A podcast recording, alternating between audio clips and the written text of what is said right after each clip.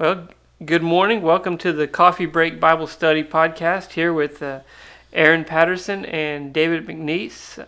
Uh, like like we said, we're starting our, our we're rebrewing it. If we use a coffee analogy there, and uh, diving into our first study. Uh, David, you want to tell them what we're studying?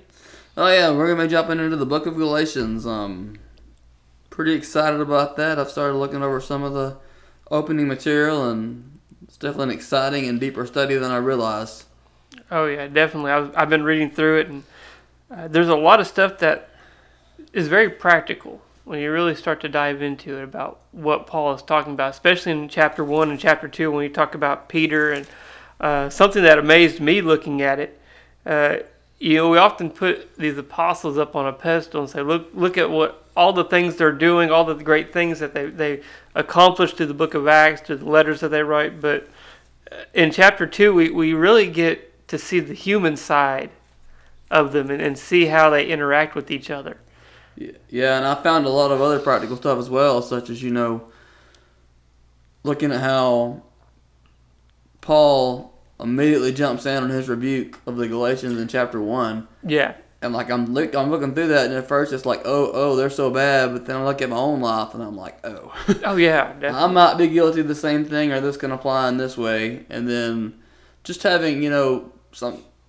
You dive into a study, it's good to dive in and really study, but it's also good just to read. Sometimes you'll miss some points studying deep that you would that you would that you would actually hit when you're just reading. So some of the concepts in this that should have been obvious to me always became a lot clearer about my third read through. So. Oh, definitely, definitely, definitely. So, uh, like the you know they say the word of God's like sharper than a two edged sword. So yeah, there's always gonna be something new every time you read, even if you're reading it you know day to day, back to back. Oh, definitely. You, you always you, something that you read. I've always found if you read something and then you come back to it, it may not apply right then, but later on it, it'll click in my wait. I I read something. Oh yeah, that's absolutely about that. So definitely a wonderful book that we're going to start studying the book of Galatians, and uh, probably not going to go into de- too much detail about when it was written and how who we, we know who wrote it uh, or where and all that kind of stuff, all that technical stuff, but really just dive right into the to the text of it. More of a discussion than a Bible class, so exactly. No need to go over the background too much, other than who he's addressing, probably. Yeah. But yeah, that's probably how we're going to do it. We're just going to, you know, read a couple scriptures or a couple passages of it, and then kind of sit back and discuss it, get our different thoughts on it, see what it comes to mind uh, over those passages. So uh, that's kind of the format that we're going to take and uh, see how it goes. So, uh, David, you want to start us off by reading maybe the the first uh, five verses there? Yeah, I was Galatians thinking the verse chapter five. one. I'm reading out of the English Standard Version. Um, Okay, Galatians chapter one, verse one. All right. Paul, an apostle, not from men, nor through man, but through Jesus Christ and God the Father, who raised him from the dead, and all the brothers who are with me, to the churches of Galatia, grace to you and peace from God our Father and the Lord Jesus Christ, who gave himself for our sins to deliver us from the present evil age, according to the will of our God and Father, to him be the glory forever and ever. Amen. All right.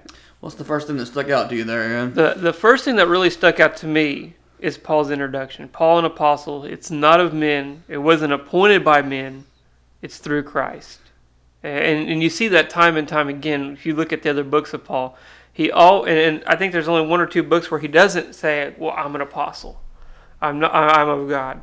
But it's very interesting. He says, "Look, this is where I get my authority. It's not by what men has created. It's not something that man has appointed to me. Uh, I'm of, of Christ and of God. I think that's especially poignant. The word I can get that word right, but especially pertinent in this case because his apostleship was apparently being attacked Yeah, in this context. I mean, maybe a little bit of context here. He's addressing those who were being pulled astray by Judaizing teachers, true. and so they were they were most from what I've you know studied and seen others you know suggest they were trying to you know discredit Paul and his apostleship. Yeah, definitely. So he has to establish that right away, and not to his glory though, but so they know what he's teaching is from God, and we'll see why in just a few verses. Yeah, def- definitely. You, look later on in this chapter, toward the end of it, in verse 23, uh, it says, They heard only that, uh, that he which persecuted us in times past now preacheth the faith, that was once uh, once he destroyed. And Paul has that reputation. Uh, he he was the persecutor of the church. If we go back to, to the book of Acts and see that, uh, he was he had all that authority to go and persecute it. He was known for that, and so you know there's going to be some that hear his name and say, "Wait a second, You know- wasn't he the one that persecuted the church?" Especially that would be an attack point for those who were trying to discredit him. Oh, I'm definitely. convinced people were trying to discredit him simply because they wanted to bring, you know, the Jewish religion, the Mosaic law, back into Christ- or into Christianity. Oh yeah, And definitely. that's definitely what this book is focused around. And I think they're attacking him, and they're using those points to attack him. yeah, Not only that, I think when he tells that story of his um of his life and his conversion a little bit, you know, he even says at the end of twenty four, verse twenty four, and they glorified God because of me. He's giving a testimony. yeah, I mean, yeah, we don't use that word a lot in the churches of Christ, but he's giving a testimony. yeah. He, he's He's he's pro- he's he's showing God's glory through his story. Yeah, definitely, definitely, definitely. If we use that word testimony, telling them exactly where he came from, and now where he is. And thereby confirming God and that he's from God, Yeah, which was important since others were coming that weren't from God. true, true, definitely, definitely. And and it's interesting. He always brings out grace in verse three. He tells them who he is. He tells them who he's writing there in verse two, and then grace. And then verse three says, "Grace be to you and peace uh, from God the Father, uh, from our Lord Jesus Christ." And it, it's interesting. You look through all the other books of Paul. He always does that. He introduces himself, and he says, "Look." I'm praying for you. I'm thinking about you. And this is something that's very typical of Paul, uh, of how he introduces himself. Uh, he, he, he starts off by saying, Look, I'm thinking of you. You're on my mind. And that's a wonderful lesson for us. Uh, when we think of, of other Christians that, that maybe we have come in contact, other people that we come in contact with, are we praying for them? Are we keeping them in, in mind? Uh, maybe when we say something or do something, uh, and letting them know uh, that they're that they're important to them. Are we being kind to them? True. Because these are people that he's immediately going to rebuke in the next following passage, the next few sentences. Yeah. But he starts off with politeness and kindness and lets them know that he is greeting them in love, despite the harsh rebuke that's about to come. True. True. He does it in love. I mean, that's a perfect example of how even if we have to correct somebody, it's not you bad person, you did this horribly wrong. Yeah. It's I love you and you made a mistake. Let's help you out. Yeah. Definitely. And you see that throughout Paul's writings. Uh, You you look at First and Second or First Corinthians. Really, Yeah. you know, there's a lot of stuff going on there, but Paul starts by saying, "Hey, I'm thinking of you. yeah. I know what's going on. I, I'm concerned for you. Let me address the problem. Let me help you through it." And I'm glad you made that comparison because almost as bad as the Corinthian church was behaving when he wrote that first book, I almost feel like, if you want to say maybe a sharper rebuke here in Galatians, Yeah. because you've turned to a different gospel. You're not, you don't just have sin in your lives. You're you're turned to a different gospel. Not that there is another gospel, but you know it's been it's been perverted, and you've quickly turned to it. Yeah. Definitely. Definitely. So not only was there, you know, I'm sure there was some sin, but like in Corinthians, but they had they had accepted a false a false doctrine. So it was, you know, Yeah. that's he shows the danger of that in his harsh rebuke. Yeah, definitely, definitely, and and, then he again in verse four, he turns everything back over to Christ. Yep. The whole time you see him, look, I'm from God, I'm from Christ. He, God is the one who raised him. It, it- all of all of our, our the grace that I have comes through Christ, and then he gives more details on Christ and says, uh, verse four, who gave himself for our sins, that he might deliver us from the present evil world, according to the will of God, uh, our Father. Yep. And if you look, you think about how he only boasted in Christ. You look at verse chapter six, verse 14 Mhm. It says, "Far, far be it from me." Excuse me, verse. Uh, I guess it's verse fourteen. Yeah, but far be it from me to boast except in the cross of our Lord Jesus Christ, by which the world has been crucified to me and out of the world. Yeah, definitely. Yeah, he, and that's something with Paul. He always goes back to Christ. He does, and he's very good to do that. Yeah, and, and again, you know, that shows uh, for us today, and for those at this time who are reading that letter for the first time, it's not Paul's opinion. No, it's not. It's not what Paul thinks. This is my authority. This is where it's coming from. you know, you mentioned uh, some very practical things are in this book, hmm and one that didn't first catch me when I read through, but when I started actually going into the study of it, I thought of start writing down some notes. I thought of this comparison. One very practical thing is, you know, as those of us on the front lines teaching and preaching and elders maybe, and it's those that are deacons, those that are leading the church and have an open, very public role as Christians, you know, in leadership or servant roles. Um, it's easy to get caught up in that that ability or that skill. Yeah. We get the mindset that it's about us sometimes. I True. mean, I'm not saying that about you or me, Yeah. but everybody's had that tendency that's that's gotten you know a lot of praise for what they're doing or a lot of popularity. But I mean, we just have to remember that popularity is not for us. The praise isn't for us. It's for God, and to give God the glory. True. True. mean- Def- definitely. Uh, definitely. We, we de- and, and Paul's very wonderful of doing that, giving Yeah. God the glory that he deserves. Uh, it reminds me of, uh, I always go back to the Sermon on the Mount. I love that, the passage there in Matthew 5. And uh, we, we read it often, uh, what he says there about being the light unto the world. And uh, uh, let me find it here. Uh, Matthew 5, verse 16. And uh, it says, Let your light so shine before men that they may see your good works. Well, it's not about our good works, is it? And glorify your Father which is in heaven. But it is because of our good works. It is because of our good look works. at um. I'm glad you said that because look at uh.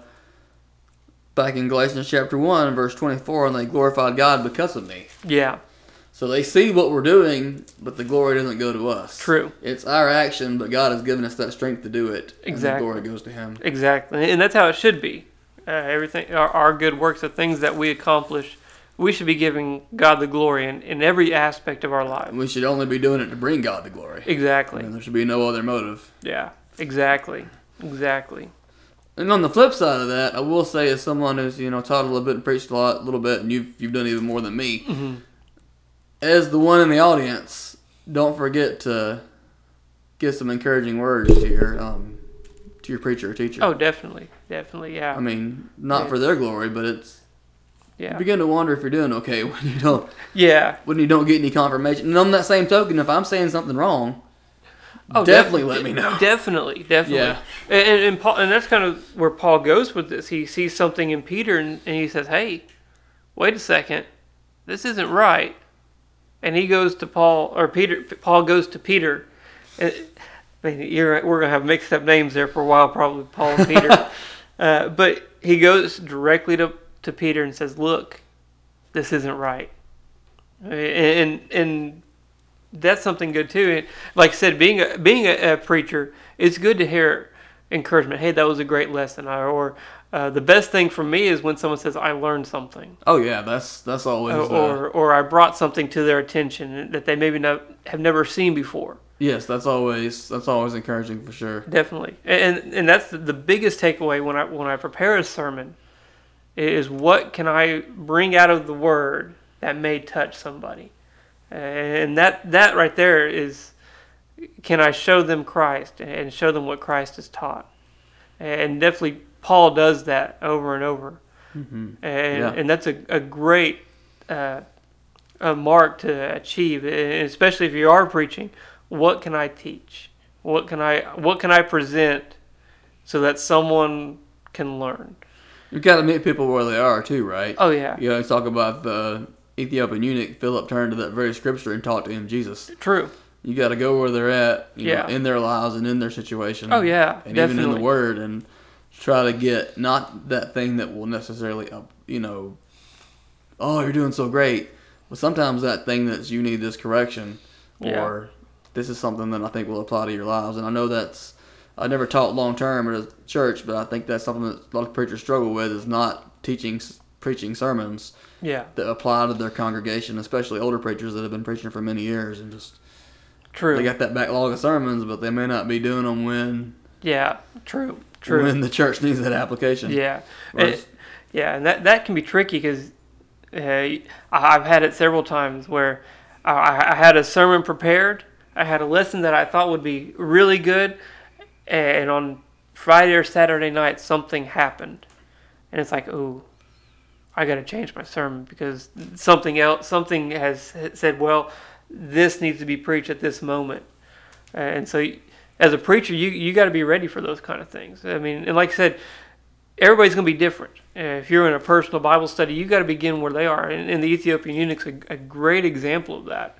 Uh, here's Philip going, and, and this man stud that eunuch is studying and needs guidance. And you and I wonder today, you know, how many people are reading the Bible and reading God's word, but don't have that guidance, and, and maybe don't even know some of the things that we do. You know, uh, there's people out there that, that maybe not even know who Noah is and what happened there.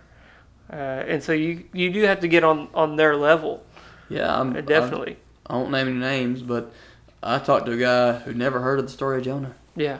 I was like, I mean, it blew my mind. Yeah. Bible definitely. Belt, You've never heard the story of Jonah, but yeah, but it's out there. This goes to show that people need to be taught Yeah. that they, you know, that it's not just because we know that stuff doesn't mean everybody else does. True.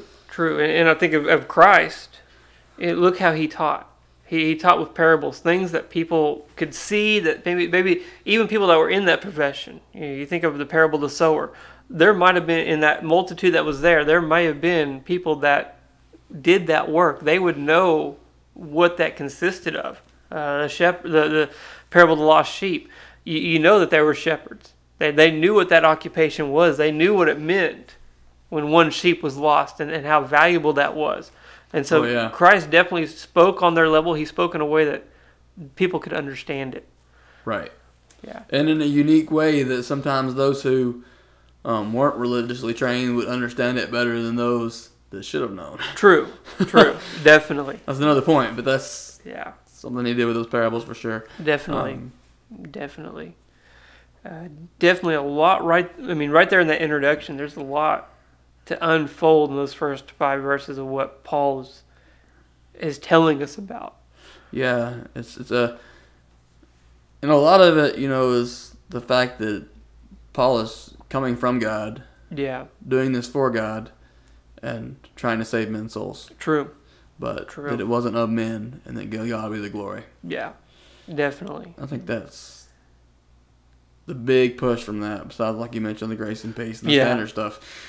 The big push is I'm not a man, which Yeah. is we'll see next time how he jumps into the fact that he's so shocked that he's jumped to another gospel True. other than what he taught. Yeah, definitely, definitely. He does jump to that next one and say, "Look." Uh, In, in verse six, he, he uh, as we'll speak of in our next episode, uh, in the next passage of scripture, there, he does really. I mean, he goes from introducing himself to saying, "Hey, it's time to get down to business." Oh yeah, Uh, immediately. Definitely, uh, definitely. Uh, so uh, we're about our 18 mark here on this one. Uh, so we'll go ahead and uh, we'll stop this episode here. Thank you for joining us for our, our first episode since the the rebrewing. Uh, looking at that introduction, that introduction has so much in it, and, and glad we could unpack it a little bit and, and look Yep, at it. Absolutely. Uh, definitely look forward to the to the next uh, section that we're going to be looking at, probably verses uh, six through twelve, uh, where we dive into that that first real hard rebuke uh, from Paul toward the Galatians and the, and the lessons that we can take from it. So, uh, Absolutely. uh, as always, uh, what we we're going to stay at the end. What were we going to say at the end of our each uh, episode? We're gonna say as always, we love you. God, God loves, loves you. you. And until next time. Yep.